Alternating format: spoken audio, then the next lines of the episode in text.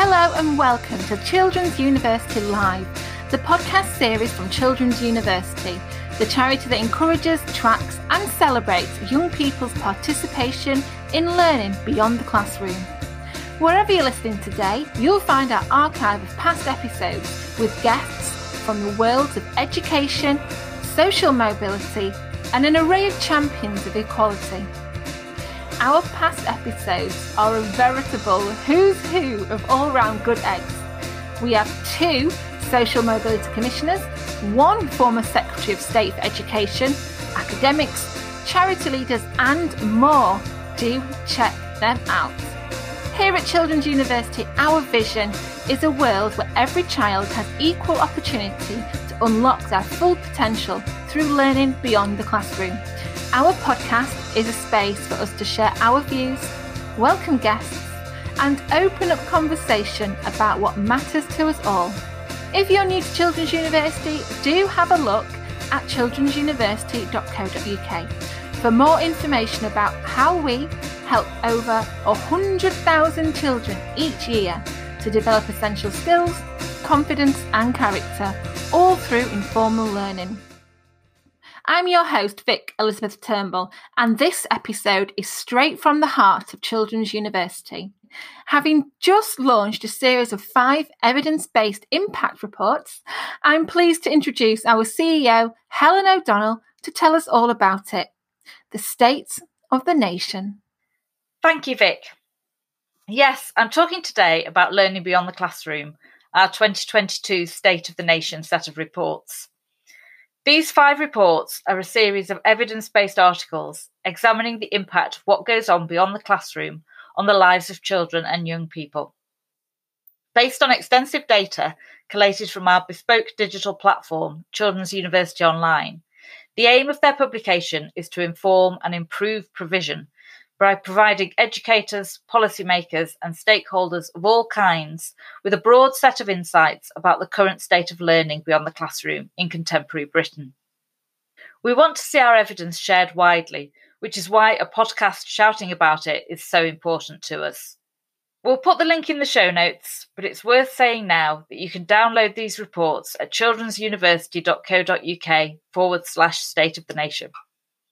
Anyway, the evidence that makes up these reports is informed by data from 50,000 children, 12,000 activities, and over 310,000 hours of recorded participation. It is evidence collated from a whole host of sources and includes extensive feedback straight from children and young people themselves. It is evidence that overwhelmingly shows that yes, learning beyond the classroom matters it is not a nice to have, it should be a fundamental part of a well rounded education. I'll start with a quick explainer. At Children's University, learning beyond the classroom is the term we use to describe participation in any structured learning activity outside of the timetabled curriculum. This is inclusive of school based enrichment and extracurricular activities, as well as those that take place outside of schools and are run by organisations and individuals with no links to formal education. Learning beyond the classroom offers children and young people a way to develop skills, build knowledge, discover hobbies, and explore new interests on their own terms. Ensuring children have the time and space to learn under their own steam, following their own nose and being led by their burgeoning passions, helps them lay down foundations that can support them into adulthood. Importantly, while this kind of learning falls outside of the core curriculum, this doesn't mean that it should fall outside of the purview of the Department for Education. This is one of the key problems. The significance of learning beyond the classroom for all children has long been apparent, yet historically, and despite all the evidence, it has been allowed to fall between the cracks that lie between government departments, particularly the Department for Education and the Department for Digital, Culture, Media and Sport, or DCMS. The space in which Children's University works doesn't fall neatly under the remit of just one department. As a result, learning beyond the classroom is still overlooked in terms of joined up government planning. If I were to sum up the world of education policy this past year, The two words that most readily come to mind are change and neglect.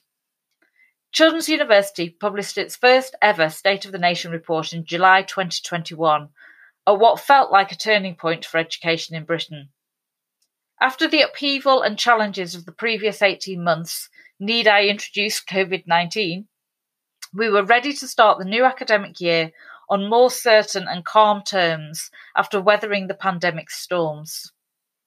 However, just weeks after sending a copy of our report to the office of Gavin Williamson, then Secretary of State for Education, change was afoot. Fast forward to now, and there have been a further five Secretaries of State serving under three Prime Ministers. Consistent leadership and a steady vision from the Department for Education has been absent. While public debate about education feels neglected and overshadowed by political dramas, infighting, and cabinet role swapping. While the eyes and ears of those at the top have been distracted by talk of Brexit, NHS funding, energy bills, and the ever worsening cost of living crisis, education debate has been raging yet overlooked. Throughout, the good faith and commitment of Britain's teachers and schools has been relied upon to deliver despite all this. As we now publish our 2022 State of the Nation reports, this is the Britain that we're documenting. And here, in 2022, if we were to ask ourselves whether children from all backgrounds have equal opportunities to access and participate in the kinds of learning and experiences that happen outside of the classroom and the national curriculum, the answer would still be a resounding no.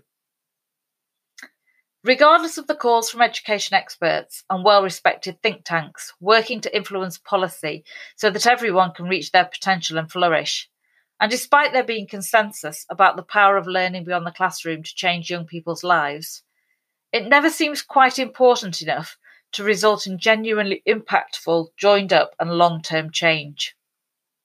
Being joined up is key.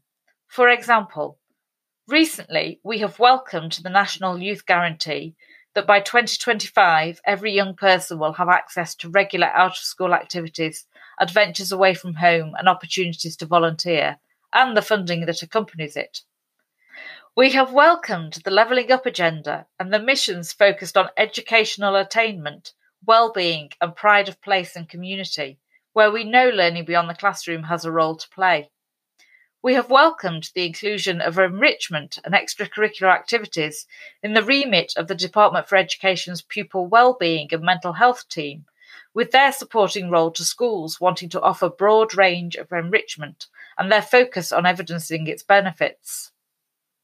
We have welcomed the holiday activities and food programs that have taken place and engaged some of the most disadvantaged children during school holidays.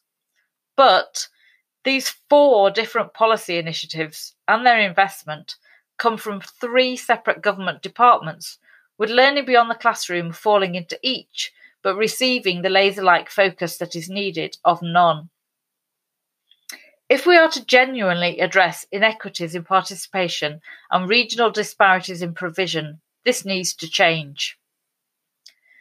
Part of the problem, of course, is that there is no legal obligation on schools from the Department for Education or Ofsted to provide enrichment and extracurricular activities. Yet the DFE's own Essential Life Skills programme, a £21 million project which ran between 2018 and 2019 in 12 opportunity areas and aimed to improve access to extracurricular activities for people aged 5 to 18, showed that confidence, resilience, team building, building relationships, and social and emotional skills were the most common outcomes experienced by young people. That the regular structure of additional provision encouraged young people to be more organised and committed, skills that families reported were lacking before. And schools reported positive changes in pupil behaviour, attendance, and aspirations that they believe would be sustained. In 2019, Ofsted included personal development in its inspection framework, meaning that schools are now expected to give pupils the chance to develop and discover their interests and talents. The new framework also places an emphasis on character, for example, resilience, confidence, and independence. In its 2020 annual report, Ofsted said that one of the notable features of schools that had not improved was that pupils did not take up extracurricular activities, which suggests that Ofsted's new emphasis on personal development is starting to manifest itself in inspection results. This is all a welcome step forward, but it still isn't addressing a long standing lack of engagement with learning beyond the classroom or gaps in participation between the less advantaged and their more advantaged peers. So, what can we do now to try to inspire change? The COVID years hit schools hard. By summer term 2022, while most schools had reinstated some curriculum enrichment activities at lunchtime and or after school, in some other schools, clubs tended to focus on catching up with academic work rather than on pupils' broader personal development. Some schools have prioritised funding for helping pupils to catch up in academic subjects, which reduced the enrichment activities they could offer. In some schools, fewer pupils were taking part in enrichment activities compared with before the pandemic. In this environment, many schools had found it a challenge to provide enrichment activities and clubs due to COVID related staff absence, as well as increased workload caused by staff delivering tutoring and catch up sessions. Some leaders told the Department for Education about the rising cost of living for families, which may prevent pupils' uptake of enrichment activities, both for the summer term and in the future, as well as schools' ability to subsidise such activities. Right now, schools are facing an unprecedented funding crisis. Real terms funding for schools is in decline. Energy costs are spiralling. There is no funding to cover essential pay increases for teachers and support staff. Schools are taking on significant additional financial burdens to support children and families living in increasing poverty. The National Association of Head Teachers has reported that 9 out of 10 schools in England will be in deficit next year. With this backdrop, it will become increasingly difficult for schools to support additional activities or for calls from the Times Education Commission and the Centre for Social Justice to extend the school day to include mandatory enrichment to be implemented. Now is the time for existing external frameworks which support schools to encourage all children to access learning beyond the classroom to be helped to step into the breach and to scale up what they already do to reach as many children as possible and to begin to close the gaps. Now is the time to be ambitious in the use of community wide networks to support all students especially the most disadvantaged, through enrichment activities. Now is the time for government departments to use data and evidence, such as provided in our State of the Nation reports, to inform policy and practice. So here we are, a small organisation with a whole heap of evidence. Our insights from 50,000 children, over 12,000 registered learning opportunities, and more than 310,000 hours of participation paint a picture of learning and opportunities that needs recognition, support, and funding if they are to have the impact we know they can. At a time when 25% of schools are reporting cutting spending on trips and outings, and 20% are cutting spend on sports and extracurricular activities, our data finds that children are reliant on schools to access these kind of activities. At a time when the cost of living crisis is putting even greater strain on families than ever before, our data shows that children are reliant on free activities in order to engage in learning beyond the classroom. At a time when 90% of state secondary schools have made cuts in the provision of creative subjects, our data shows a drop in levels of creativity, despite evidence of links between skills development and participation in learning beyond the classroom.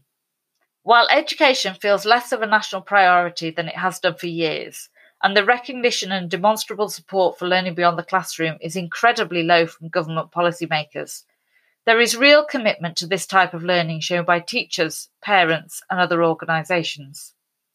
A recent YouGov poll found that 72% of parents agreed that all schools receiving extra government funding to provide additional extracurricular activities like sport, drama, music, debating, or dance would be a good idea. Schools, despite the cuts I've described, see the value to be found beyond the classroom, but aren't funded to encourage it as they should. The need for learning beyond the classroom is huge, but demand is overwhelmingly reliant on the ability of schools to supply it. What I hope our report shows is that despite the challenges we're all facing, the impact of and appetite for learning beyond the classroom is huge.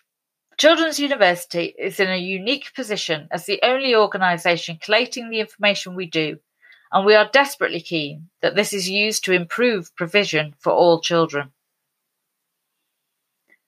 I'll end today with just a sample of some of the findings and recommendations from our reports.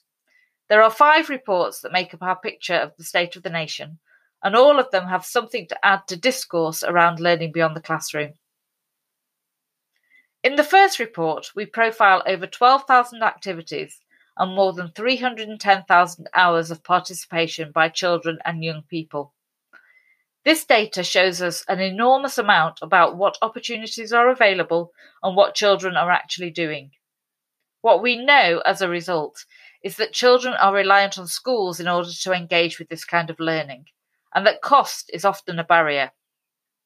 The high percentage of participation in arts and sports activities show the success of initiatives such as the Sports Premium and organisations like Arts Council England and Sport England but conversely highlight the need for wider funding if we're to see such success in other areas. Our second report profiles the impact of learning beyond the classroom on skills development.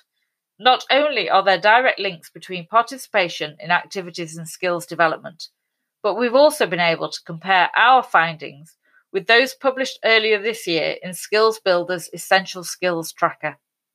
What's fascinating is the correlation between what children as young as five tell us about their progress and the skills levels that working age adults report. We build on this with a report focused on the wider impact of participation in learning beyond the classroom.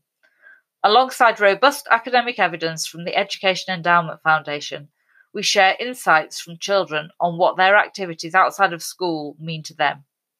As the insights in these reports are based on a data set provided by Children's University, there is an extensive exploration of the reach and impact of Children's University. You can see how our participants compare to the average school pupil and the profile of the areas in which we operate. Finally, we end with our fifth report being a series of recommendations for policymakers. You'll be unsurprised to hear that our key and leading recommendation is that there needs to be greater cross department working, especially between the Department for Education, DCMS, and the Department for Levelling Up Housing and Communities. The lack of leadership in this area has been pitiful of late, and the need for a more joined up approach is vital. Thank you for listening. Please do visit childrensuniversity.co.uk forward slash state of the nation and share our reports and this podcast. Thank you for joining us today. Further information about Children's University and all the content featured in this episode can be found in the show notes. Please do hit follow or subscribe so when we release future episodes, they'll drop straight into your feed. The music you hear is courtesy of Alcopop Records. Children's University Live is a Mike Media production.